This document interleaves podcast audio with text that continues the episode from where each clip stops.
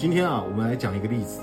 世界首富啊，孙正义啊，也是马云的投资人啊。曾经啊，孙正义闭关了十年，出来之后啊，站在一个小木箱子上面啊，对着他唯一的软银集团的第一个员工说：“我闭关出来了，我学了很多的东西，我即将成为世界首富。”他的员工怎么想呢？他想说：“哎，这个人肯定是疯了，甚至是骗子。”但是孙正义为什么能够在互联网的世界啊的半壁江山啊？投入了他的赌注呢？为什么他可以看到阿里巴巴的潜力呢？为什么他能够投资其他人忽略的项目呢？马云啊，对很多人说，孙正义这个人啊，眼光很独特，他懂得抓住机会。然而，我们必须要问的是，为什么孙正义能看到这一切，那我们却看不到呢？这就是孙正义最著名的一个理论，叫做什么？时光机理论。那么，时光机理论到底是什么呢？时光机理论啊，就是用未来的答案。来回答现在的问题，这就像什么？手机支付啊，在中国大陆啊已经普及了十多年，但台湾啊最近才开始流行一样。这个差距就是什么？资讯的落差。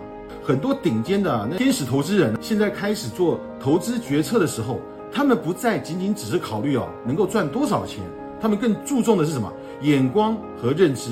他们看到了别人看不到的东西，这正是他们的优势。时光机理论呢，也可以称之为未来穿越到现在的理论。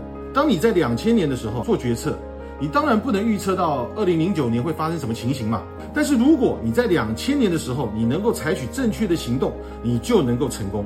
例如，你可以在两千年的时候穿越到二零零九年的杭州湖畔花园，抱着马云的大腿跟他说：“哎，我不需要薪水，我只想加入你的公司啊，就算是前台的接待也可以，因为你已经知道前台的接待这个岗位啊，后来是身家过亿啊。”另外一个例子。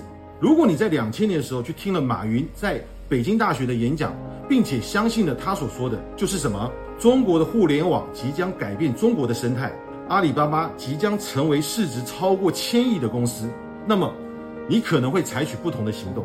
马云啊，当时告诉他的员工说：“哎呀，你们不要看现在公司这个样子啊，未来阿里巴巴一定会成为中国前十大的互联网公司，市值也会突破千亿。”然而，他也说啊：“这个现在我没有钱，你们能不能借钱给我啊？我再把薪水发给你们啊！”所以啊，当时的马云啊，看起来不像是一个成功的创业家，反而比较像一个骗子。现在是二零二三年啊，疫情已经过去了啊。当你做出决策的时候，不要仅仅只是站在二零二三年的角度，你应该要站在二零二五年甚至二零二八年的角度来去思考，或者是参考已经成熟的区域市场，敏锐的观察资讯落差。你才有可能做出正确的决策，这就是时光机理论的精髓。